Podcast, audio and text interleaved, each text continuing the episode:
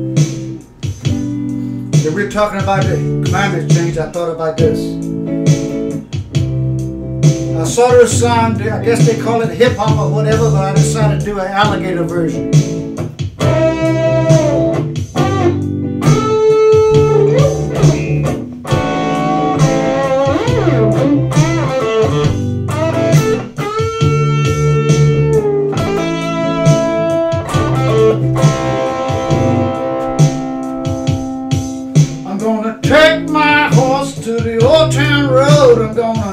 Ride until I can't no more. Take my horse to the old town road. I'm gonna ride until I can't no more. On my horse's back, my hat is matty black. Alligator style shirt and boots are kinda whack. To the rodeo on my horse. You can drive your Porsche. I'll take a shortcut through the valley. I bet you I get there first. Can't nobody tell me nothing. Not a doggone thing, y'all. Can't nobody tell alligator nothing. Didn't have a tractor, plowed the fields with my mule. Hard work, but we raised a lot of food. Tractor drink gasoline, mule work for hay. Plus he told the funniest jokes, had me laughing all day. Can't nobody tell me nothing. Not a doggone thing, y'all.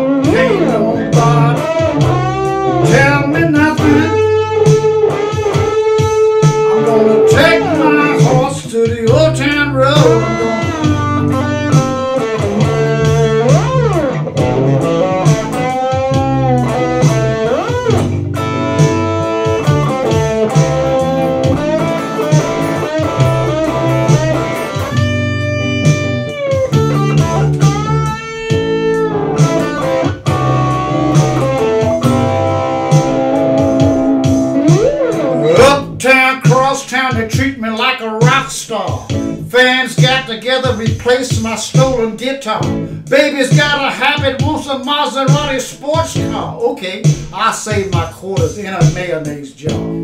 Don't want the stress, I've been through that. They call me cowboy cool, cause I just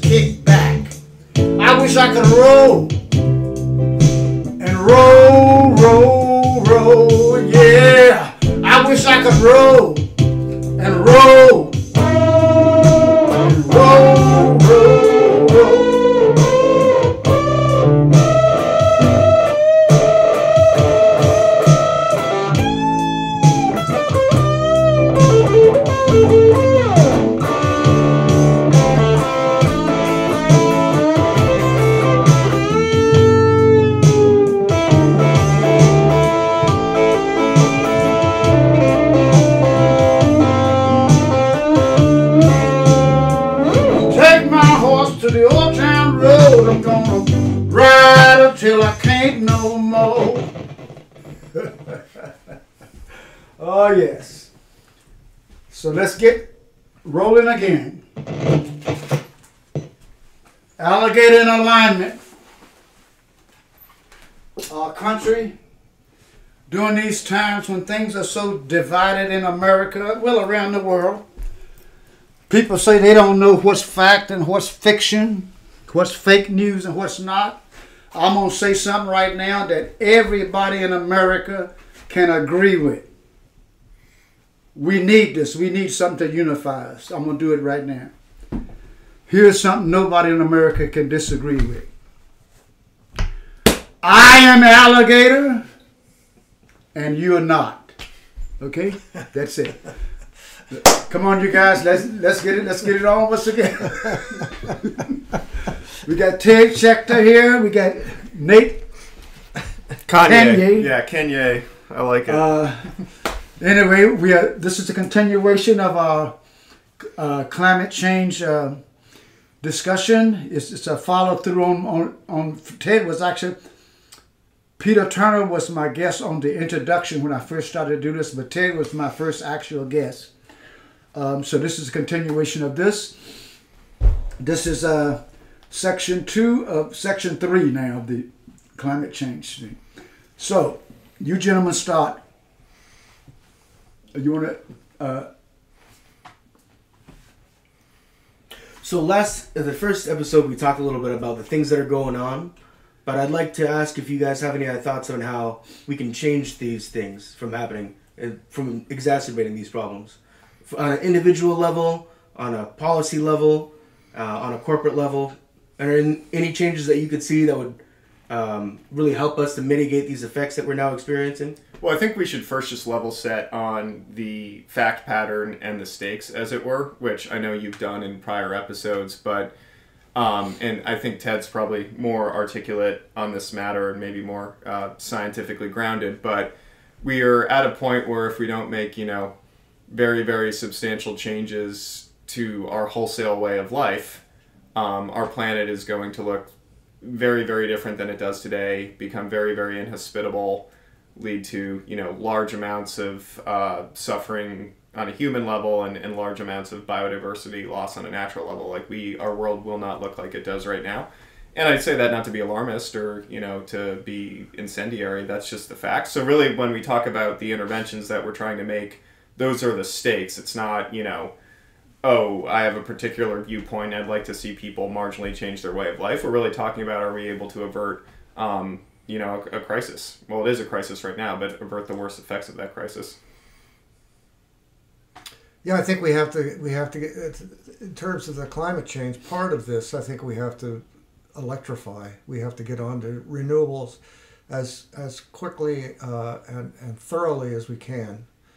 I was reading an essay by uh, Bill McKibben just this morning uh, when he was trying to think of the recommendations to make at various levels, and he said we should be encouraging uh, young people to become electricians.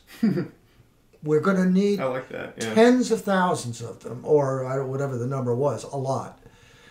Um, it's a good paying job, and it's making a huge contribution to what, what what's needed.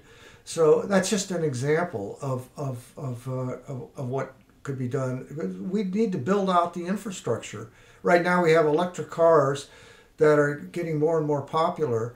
But the reality is, we don't have our charging infrastructure set up, so people can't take the, the kinds of trips that they'd like to take because they don't have the range, and when the, and and the and the uh, recharging stations aren't there. So there's a need for that kind of thing, um, and uh, at the same time, stop funding fossil fuel extraction. Uh, it's just baking in more climate change into the, into the atmosphere, uh, and we have to stop doing that. So that gets it gets to the whole issue of the political will and uh, how money influences political decision making and so on. Yeah, I think as a heuristic, you know, there are certain aspects of the economy that are far easier to decarbonize than others. And the production of greenhouse gases varies by the country that you're talking about. In America, actually, the primary source is transportation. Um, but I think globally it's power generation. But there, there's essentially five categories that you can think about, which are all between maybe you know 10 to 25 percent of greenhouse gas emissions and power production is one of the largest ones. I think that's about 25% to 30% uh, there are difficulties with transitioning a grid to a renewable grid but that's something where there is a known solution for how to do it. And we're, we're moving pretty quickly. Um, we need to move faster but you know producing energy from renewable sources that's a technological solution that we have and it's something that we need to implement as quickly as we can.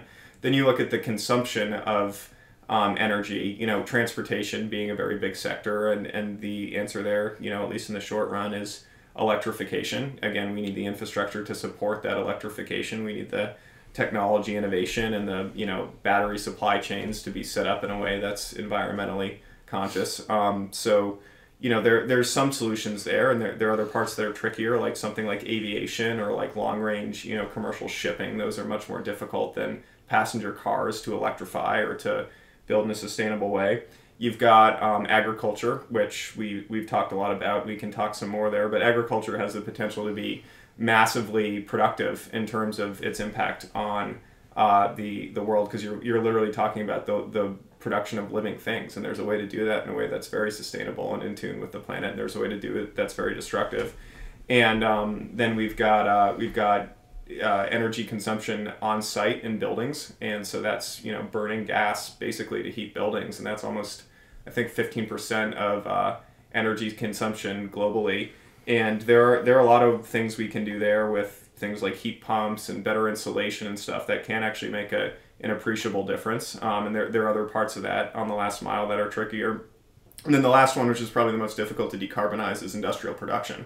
And we have, you know, I think about a quarter of uh, greenhouse gas emissions globally are from industrial production. And these are things like welding metal that just require a ton of heat, basically. And it's very difficult to get that heat without combustion. Um, and it's you can't really do combustion without fossil fuels. And there, there's certain processes that are just very difficult to um, to to to electrify and you know there's ideas around you can do kind of carbon capture on site so if you know i'm burning a lot of fossil fuels to weld steel or something like that you know maybe i can capture that carbon on site pump it into the ground but the the industrial production is probably one of the hardest ones to decarbonize although um, some of that is just our imagination and honestly regulation. Like it's very interesting with cement which produces about i think 8% or something of global carbon emissions. A lot of the uh, a lot of the things that prevent more carbon neutral cement production are actually our building codes do not support um, the the kind of type of cement that we can build that is carbon neutral. Like you're not allowed to put that into an actual building because the building codes aren't updated. So that was an exhaustive, um, you know, in, in some ways comprehensive, in other ways not very deep assessment. But I think it's just it's helpful to level set on there. Really, these kind of five categories, and each of them have areas in which it's very easy to, or not easy, but it's a solved problem in areas that are unsolved. And then I think there's also the global dimension of it too, where, you know, in America, we're talking about people that live according to a very high standard of living. And how do we make that standard of living and that level of consumption, which is completely unsustainable um, at its current level, sustainable? in countries in you know the global south or, or other areas where there's a very high amount of you know legitimate poverty you're talking about how do you bring these people up to a higher standard of living while doing such in a sustainable fashion because the model for doing that everywhere else whether it's in the US and Europe with industrialization or you know recently in China or a country like India um, has been to do it in a completely unsustainable way. So how do we get ahead of these areas and help bring you know more people into the middle class globally in a way that's sustainable yeah, Nate, you mentioned carbon capture and storage uh, on these hard to decarbonize industries like uh, concrete manufacture, for example, and I agree with that. But one of the things that we're seeing is that carbon capture and storage is being used in other areas of industry as a way to continue burning fossil fuels. So I, I spoke uh, earlier uh, in another session about how we're taking 40% of the Iowa corn crop and turning it into ethanol, which is being blended with gasoline to burn in cars and trucks. So that's putting more greenhouse gases in the air. Now, right now, we have a, a, a, a tax incentive that's been built into the, uh, into the Inflation Reduction Act that was passed in Congress uh, a year ago that extends tax credits to companies that are making ethanol out of corn if they capture the carbon dioxide that's coming out of the ethanol production, put it into pipes, and ship it to a place where they can put it into the ground to sequester it, or use it for enhanced oil recovery. So that's a misplaced tax credit because it's continuing business as usual. Whereas what you were suggesting is capturing carbon dioxide on plants that are really hard to decarbonize. And I agree, that's a real challenge. But we shouldn't be talking about giving public money to support carbon capture on a coal fired power plant that ought to be retired completely and replaced with renewables.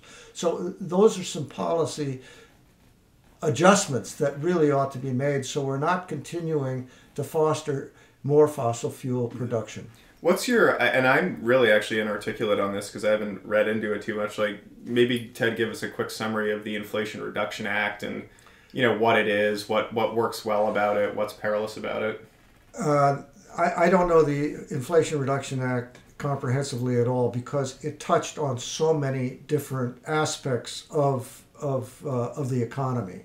uh, and people's lives.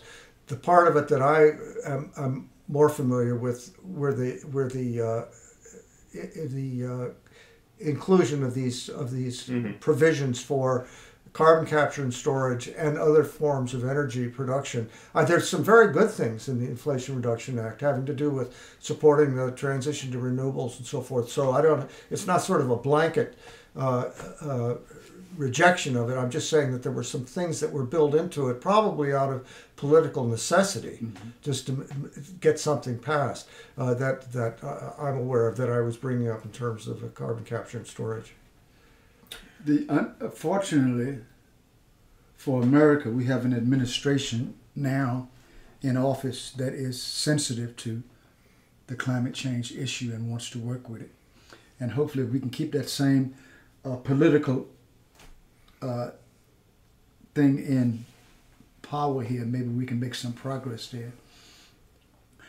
I've said this since I was, well, for some time. I've always been against technology because uh, I said since the industrial age, uh, technology has done nothing but basically ruin the earth. You know, the all of these factories, the smoke, and all of that stuff. Uh, but right now, the way things are going now, I feel like the only thing that can really save us is technology. Technology created this climate uh, problem that we have, and at this point, only technology can save us. And I'm I'm optimistic that we have some brilliant people working on, on, on these problems. At some point, we will, somebody will crack the code for hydrogen energy, I hope. Well, they're already working on hydrogen and energy, but if you really sort of dig down more deeply, you find that if you're not careful, you end up putting more CO2 in the air than you're than you're removing. Then you're removing. uh, because it's it's energy intensive. Now, I mean, I I won't go into all the details. and I don't know, don't know them as well as others do, but it's just that uh, there's what's called green hydrogen, and then there's blue hydrogen, and then there's even red hydrogen, and and uh, if you're not careful, you're buying into hydrogen production that's actually causing more Causing trouble. more- yeah, more yeah, yeah. Yeah. So that's an example. But but I, I, I think your comment about technology, uh, I think it's important to see what what problem you're trying to fix. The, in the, agriculture, the industrial agricultural model is an example. There are people hard at work at UC Davis, just up the road here in Yeah. California, trying to figure out how to feed cattle in an industrial feed lot so that they burp less methane I as heard if about, I that's as if that's going to solve the problem. Don't don't challenge the whole system. Don't redesign the system. If methane from these feedlots is what we're concerned about, then let's figure out how to make a cow that creates less methane. How we're going to feed it. I, that's technology, but Mm. but it's applying it into a system that's meant it's in a way that's meant to continue to perpetuate the system. That's the problem to begin with. So anyway. Uh, Well, so you were talking, Ted, in the prior episode about you know the, th there's this concept the social cost of carbon, which is like fought over you know ad nauseum, and, uh, and essentially what it's trying to do is it's trying to put a price on you know the emission of, of carbon dioxide, or, or another way of thinking about it is this concept of externalities that there are impacts of our consumption that we don't directly pay for, and the the red meat is an example here. Like you can buy a hamburger. I mean, it's gone up, but you can buy you know whatever 80% lean ground beef for five dollars a pound and that in no way reflects the economic cost of that consumption. But if you really narrow it down to a very kind of honestly myopic conception of that and you set it up in our current market ecosystem yeah it costs five dollars. So i think um, you know there, there are many ways in which it's not only innovation and technology and i think technology is a double-edged sword because i think that people would like the answer to be easy and so the idea that oh there's going to be hydrogen or someone's going to crack fusion power and we can just go on living exactly the way that we were because some brilliant scientist figured mm-hmm. something out is is not going to be true and i think I think it can be very dangerous. But by the same token, I think that we also have to realize that we do have many amazing technologies at our disposal and hopefully new ones that are developed that we need to bring to bear to solve this problem. But I think that there there's other innovation and that's required. And you know, Bill Gates is someone who he, he says this. I'm not sure how fully he's kind of internalized what it means, but he talks a lot about how we need to be thinking about redesigning economic systems, social systems, governmental systems, along with the technology that we have to solve these problems. And so I think a lot of the innovation is not just innovation in a pure technological sense. I will say too that I'm a big skeptic of uh, technology oftentimes. Um, and uh, one of my favorite pieces of technology is actually mobile check-in for those boarding passes. I don't know if you actually have those. I think that I think that's a great innovation, and I, I wish more technology could be like that. Yeah, you just have your boarding pass on your phone and Oh, it pops right up. It's it's it's really great. That might sell you on it. So, um, some of you gentlemen have sort of touched on this a little bit, um, and without getting too into the weeds, it does seem that um, environmental awareness even is sort of a bipartisan issue in the United States political system today. Uh, some of the things that we've talked about are like meat, red meat specifically, and like you know, is it sustainable if you're moving towards a greener future? Um, but something else that we haven't quite touched on is uh, electric cars, and specifically the sort of environmental impact that you know getting uh, mining the rare earth metals that are necessary, like that's, cobalt, ooh, that's a um, deep subject. and the recyclability of these. Um, can you speak any about that at all? Is that an issue that people are aware of? Is that just another political um, shiv that we're able to sort of divide and you know keep from actually speaking about this issue? How would you? I think the supply chain is really problematic in many ways. I don't think like net net it makes it the wrong thing to do, but I mean I think the the lithium mining, the cobalt mining, um, is I mean the I, my understanding is that the lithium mining is one of the reasons that Chile elected the government that they did um, because they have been you know among many other things that uh, have uh, negatively impacted them from kind of the larger Western world using them as a source of raw materials in many cases. But the lithium mining very recently has been extremely acute there, and it's caused a lot of environmental destru- destruction and um, and then just honestly just all the steel project steel production for all these new cars. I mean, like there's a huge, huge carbon footprint every time you make a car, whether that car runs on a battery or not. So I think there are a lot of issues with the supply chain that we need to work on. Um, but I don't think that it means we shouldn't electrify our transportation fleet as quickly as we can.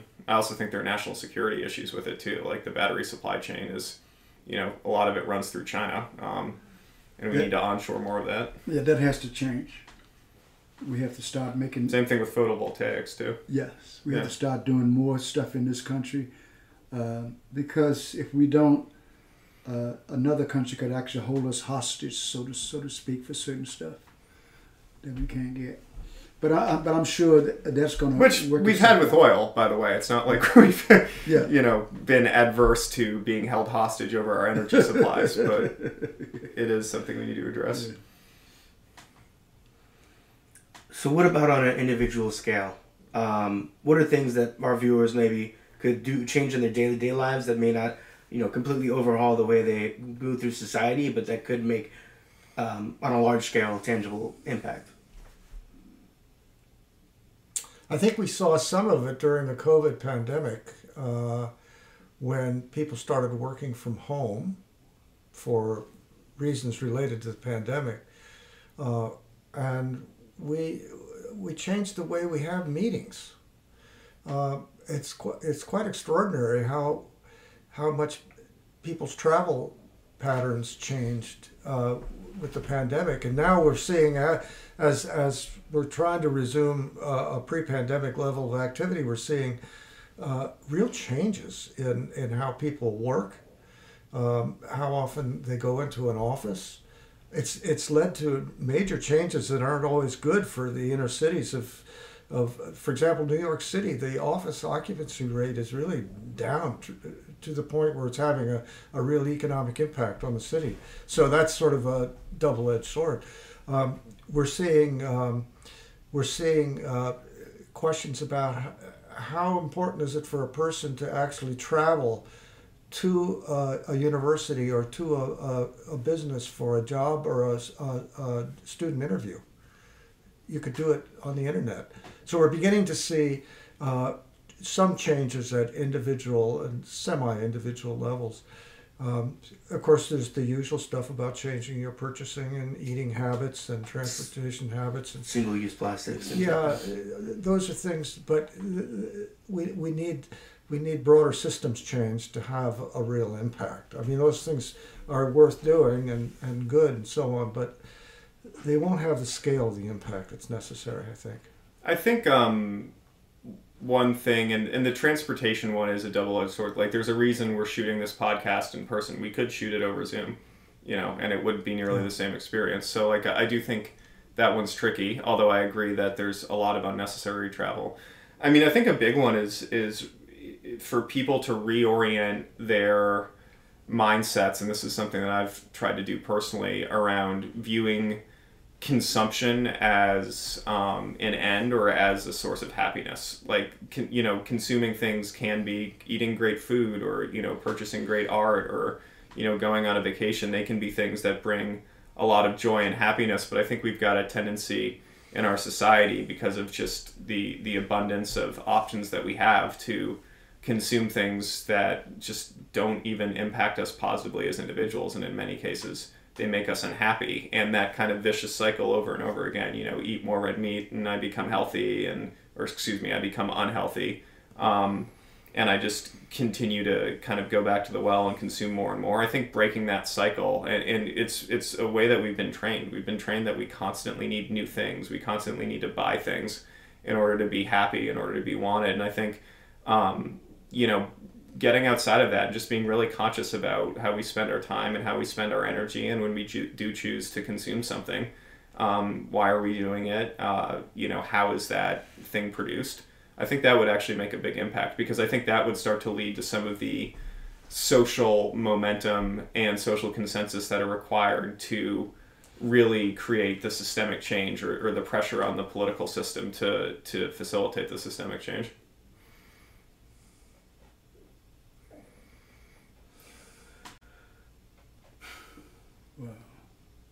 It's a heavy. you know the. Uh, we got one of the things that we that we could, should be a little bit optimistic about. Uh, by the way, I am optimistic. I'm, I'm on team optimism. I know that. I, I know that. You know, I think we we all are. Otherwise, we wouldn't be doing this. You know what I mean?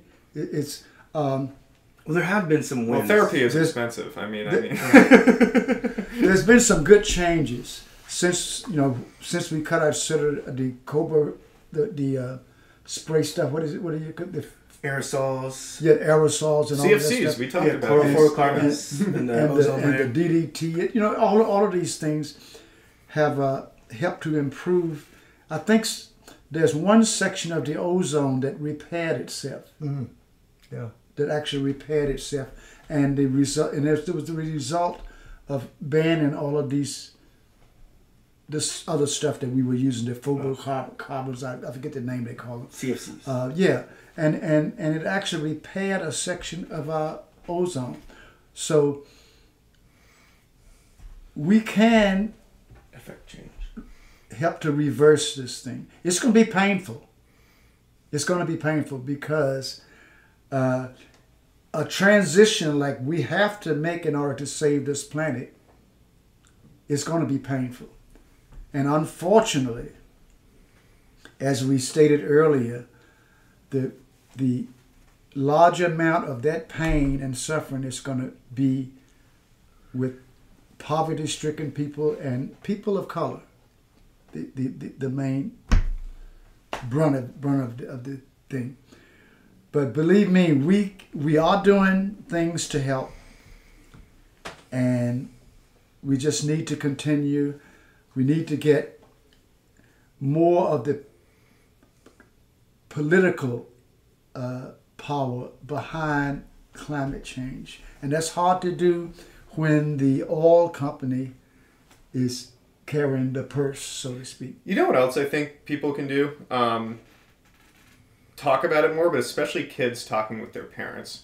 I think that's a that's a big one because I think there's a there's a very stark generational gap, and I, I don't include you in this alligator, but I, I would include many people of your uh, generation, and I think you know kids just opening up and being like, look, like this is this is hard, and like we we need we need your support, honestly. And you know, one of the things that has been very heartening to me is how many of they what they call them the Generation Z, a G, G or what, what, they, what they call them Z. Z. they are really aware.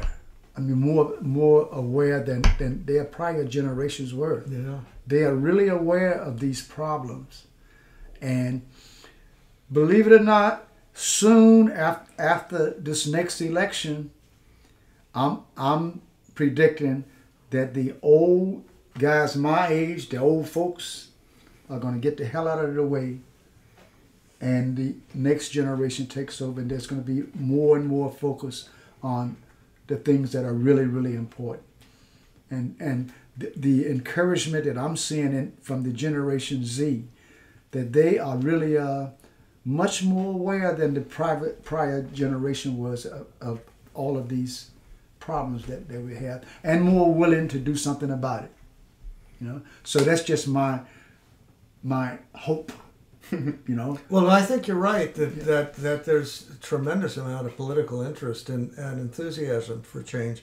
But I do think that uh, we have to look at how money has contaminated our political system oh yes because it's really hard for some candidates to even get on the ballot, even to be Yeah. voted upon because they can't because because they don't have the kind of financial support that's needed these days. I mean, we're talking about elections that are, are now costing billions of dollars to run, uh, uh, and and you know, Gen Z doesn't have billions of dollars. Yeah, To, yeah, You know, so so. Uh, Their parents do.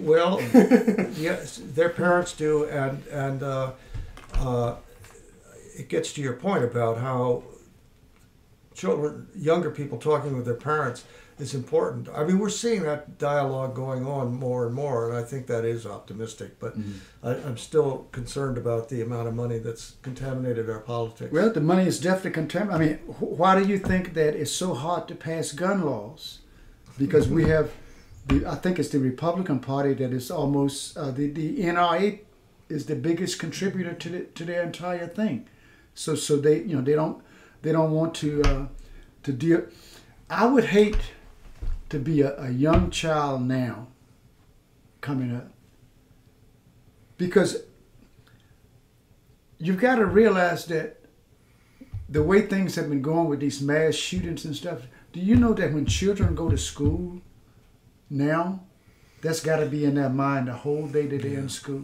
Oh, they have drills. Yeah. They have You shooting know? drills.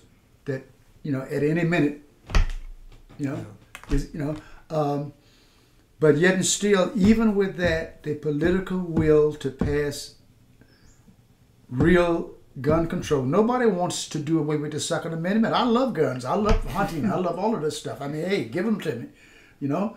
Uh, but uh, the, you know, of course, the, we're not gonna, we, we're getting off on a different subject because I'm gonna kill this.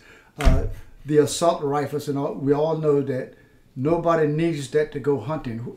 If you kill a deer with those things, what's left? you know. Um, but I would hate to be a child growing up now with with this climate change thing hanging over your head, and every day when you go to school, you I mean they have to be thinking about that. Yeah, sure. They they just have to be, you know. But anyway, this world is gonna. This world is waking up. Um, what it, they have a thing now they call the woke woke society, and they said what does woke mean? And woke generally means that you are sensitive to issues like this. You know, you're, you're sensitive to issues like race or, or, or climate change and all of these these these things. Um, the, fortunately, like I said, we have seen what we can do. We've repaired a, a part of our ozone, and we have lakes and rivers here in America that used to be heavily polluted, and we've cleaned them. You know, you know. I mean, we've actually cleaned up, cleaned them Yeah, up. yeah, yeah, yeah, yeah. Um, now the Colorado River is uh, the condensation because of global warming. The condensation is happening so fast that the Colorado River is losing water all the time, and the cattlemen along who live along that river have came to the conclusion that they have no choice but to cut their herds. Mhm.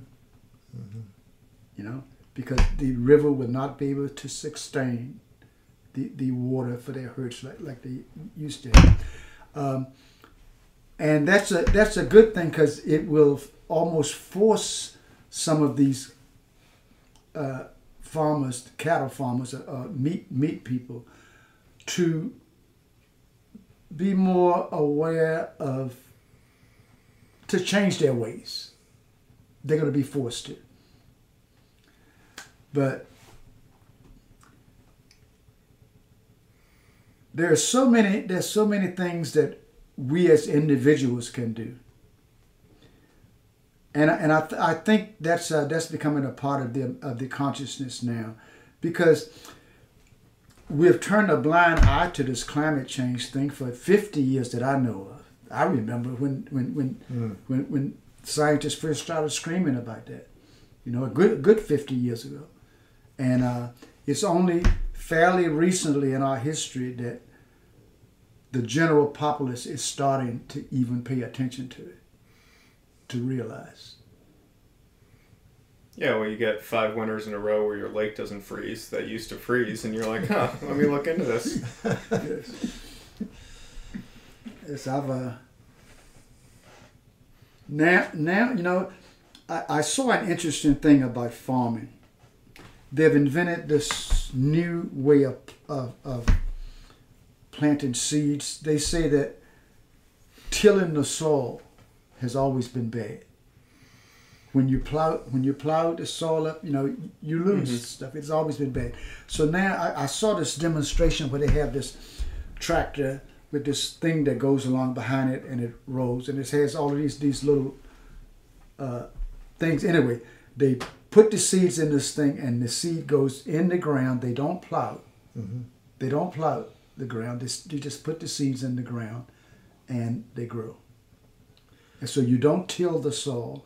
And by not tilling the soil, you keep the moisture in the ground.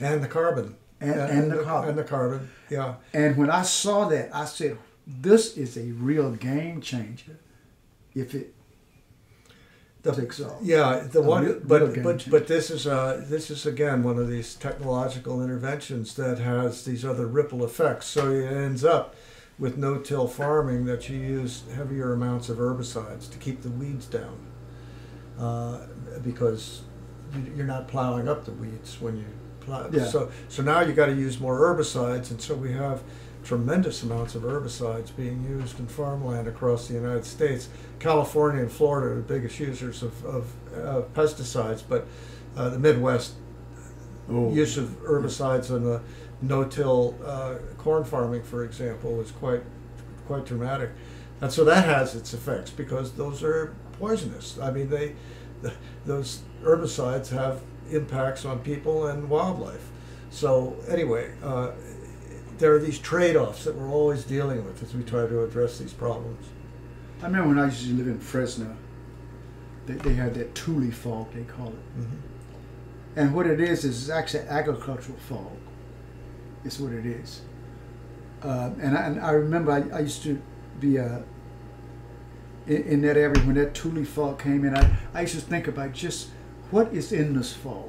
you know what I mean? You Yeah. know, I mean, just incredible amount of toxic stuff in this fog because the fog comes from the the the agriculture, and it's uh, it's just. Um, Yeah, Fresno has some of the worst air quality in the state.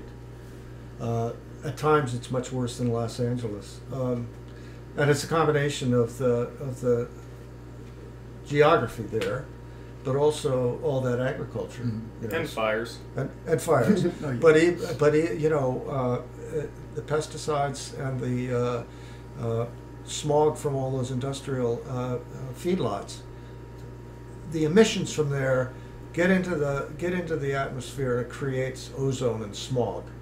Uh, I mean, it's the chemical reaction that goes on in the atmosphere.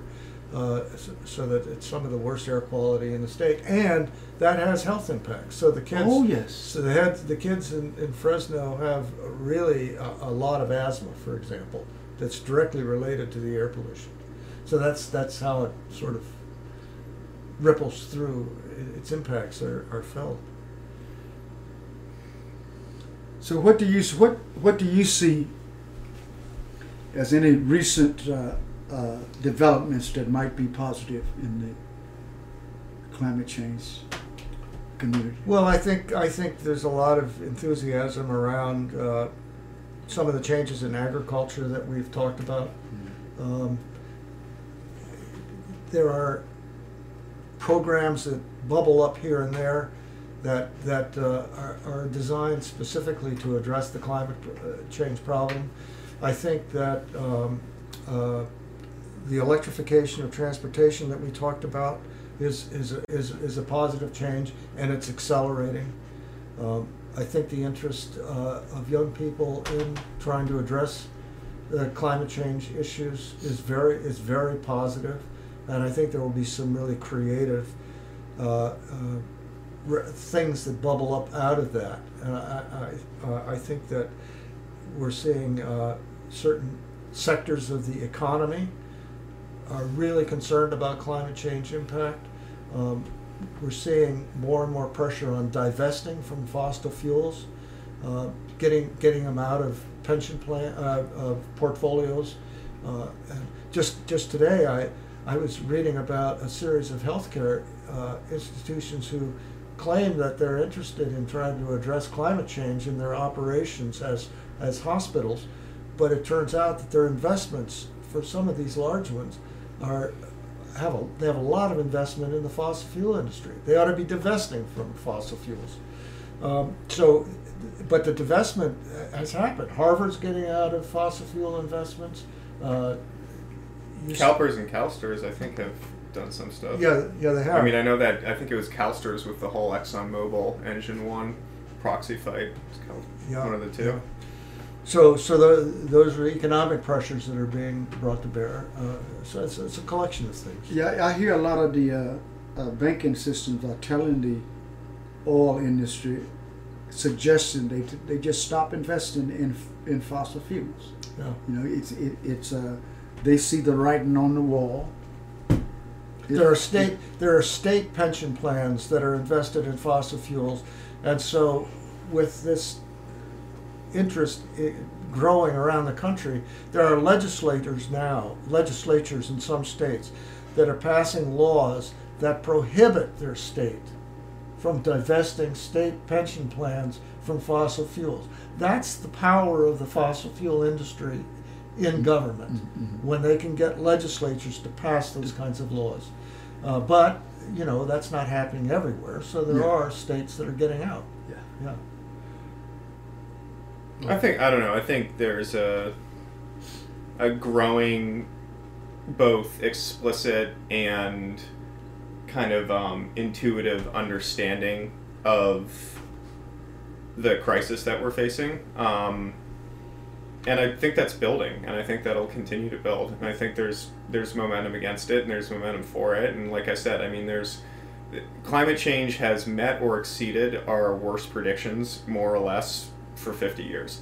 I mean, like some people will cite like the uh, you know IPCC you know 4.5 scenario of like oh well planet's probably not going to warm 10 degree or you know 10 degrees Fahrenheit or something like the absolute do nothing case emissions continue to increase at the rate they were in the 90s but more or less the the worst predictions have consistently been met and the impact that's in terms of temperature rise and then the impact of those predictions has been far worse actually than scientists thought it was going to be you know we thought the types of things we're seeing now with heat waves ocean heat waves land heat waves um, would only happen with maybe double the warming that we've currently had. So the the macro picture in that sense is quite depressing. I think the flip side of that is that we are waking up collectively at different levels.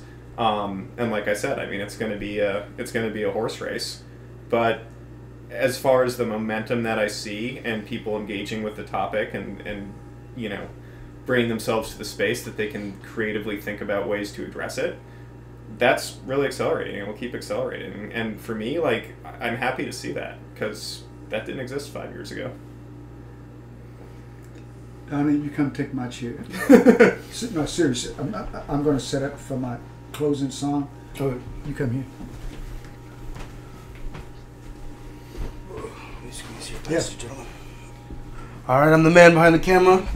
so you know me as Cowboy Donnie. He's but, the uh, mystery voice. You got Donnie. Donnie's back. now Donnie's back. But yeah, but I just wanted to, you know, thank you guys once again for being on here. Um, I, I haven't had the opportunity to sit and talk with you like this. I'm really glad I have. Yeah, it's nice to nice to be here with you. Of Thanks. course, yes, Ted. And Nate, well, we had the opportunity to speak like this long format once before, and Mm-hmm. today was just as uh, A little bit more whiskey that time.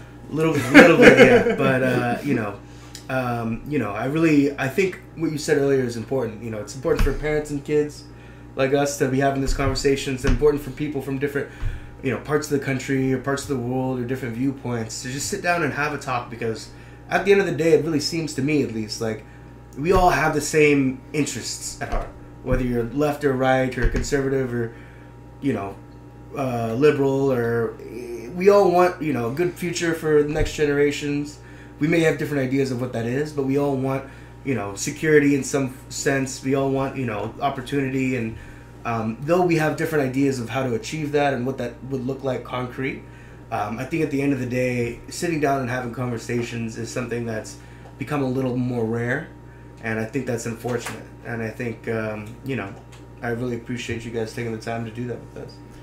Well, thanks. My pleasure, and thanks for putting this together for your work. Yeah. Oh man, it's it's a pleasure, man. I really like obviously listening to Dad, you know, chop it up and have some good music, shred on that guitar. But um, you know, I just I love the people I get to meet along the way, and uh, I hope to keep doing this. And yeah, I really love it, man. I hope we get the chance to do it again sometime too. Yeah. Thanks. Let's, let's get up. Are we scooting out? You Yeah, ready? well, I'm personally, I, s- I s- I see this guy becoming a part of, uh, of uh, thing. You know what I mean? Whenever trying we, to trying to do my best. Whenever we do, yeah. we do have a subject, I'm gonna, I'm gonna get a hold of you. Yes, let me know. I'm always happy Uh, to chat. The next, this particular uh, show is going to come out in two parts. I'm going to put out, put it out uh, tomorrow, uh, uh, tonight maybe when I get home. Put it, put, put it up, and then a couple of weeks, a few weeks later, we're going to put up the second one. But in between that, I'm going to have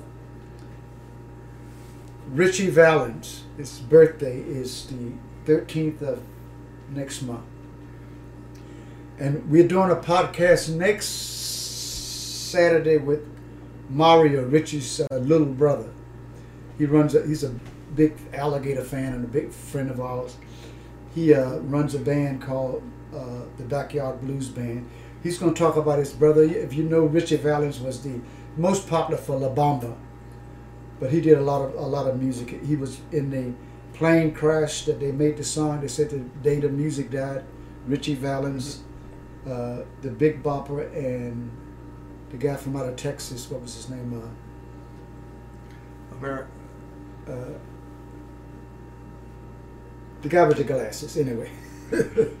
uh, so anyway, Ritchie Valens. We're gonna do a show with his brother, and just I'm gonna do this little thing here. Here's one of Ritchie's songs.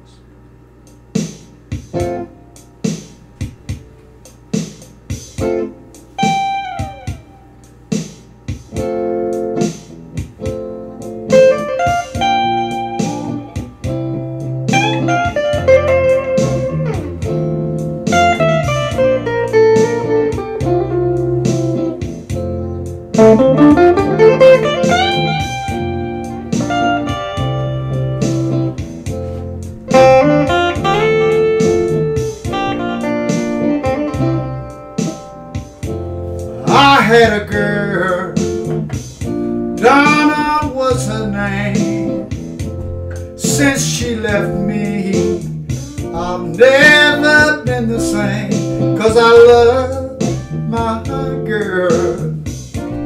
Donna, where can she be? Where can she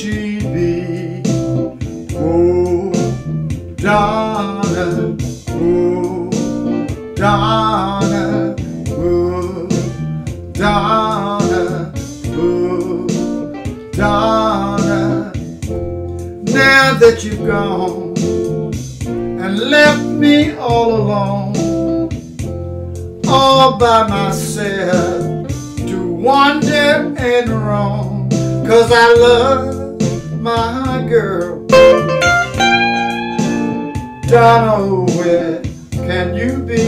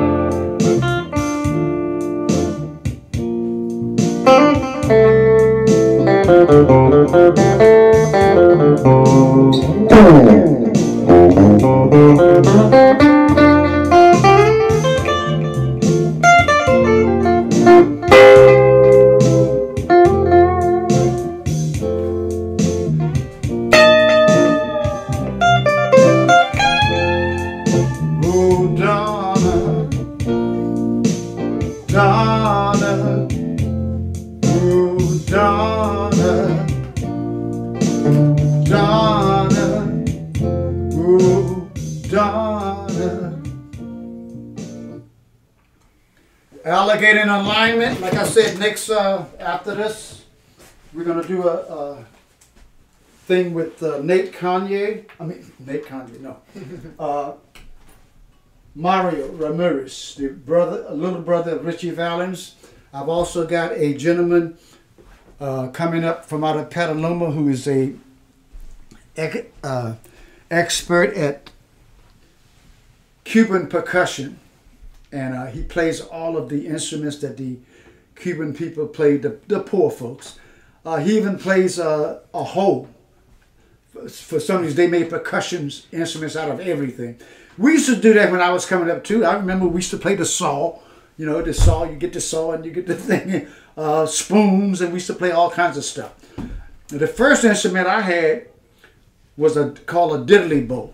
I remember we used to take a piece of wire from a, a bale of hay, knock a nail, put it around a nail, nail up here and a nail down there, and stretch the wire, and then you used to go and get your mama's sewing thing when they the spool that the thread, sewing thread was on. This was a little little thing, little round uh, thing that the thread was on. You put that underneath the wire, and you it's a one piece of wire, and you moved it up and down, and you could tune it, and you could play songs on. it. And there's a, a rhythm. Uh, one of the founding fathers of rock and roll was a gentleman called Bo Diddley. And that's where his name came from, from the diddly bow that poor folks used to play when they couldn't afford guitars. That you know, that was the first instrument I played. I made my own diddly bow on the side of a barn. And believe it or not, you could play those things. You know, the washtub bass, all of those those things. But anyway, this gentleman is an expert on all of these Cuban instruments that the, the, the farm workers played and how they get their sounds and all of this stuff. So anyway, we got some exciting stuff coming up. This is Alligator in Alignment. I'd like to thank my friends for being here. Um, you're going to hear more from my friend Nate with us. We, we're gonna we're gonna do more a follow up again with with Ted. Th- This is not the, the end because this is a continuing subject here, you know, and it's going to be relevant no matter as, as time goes on. So here's what I say: This is Alligator in alignment. I say happy trails.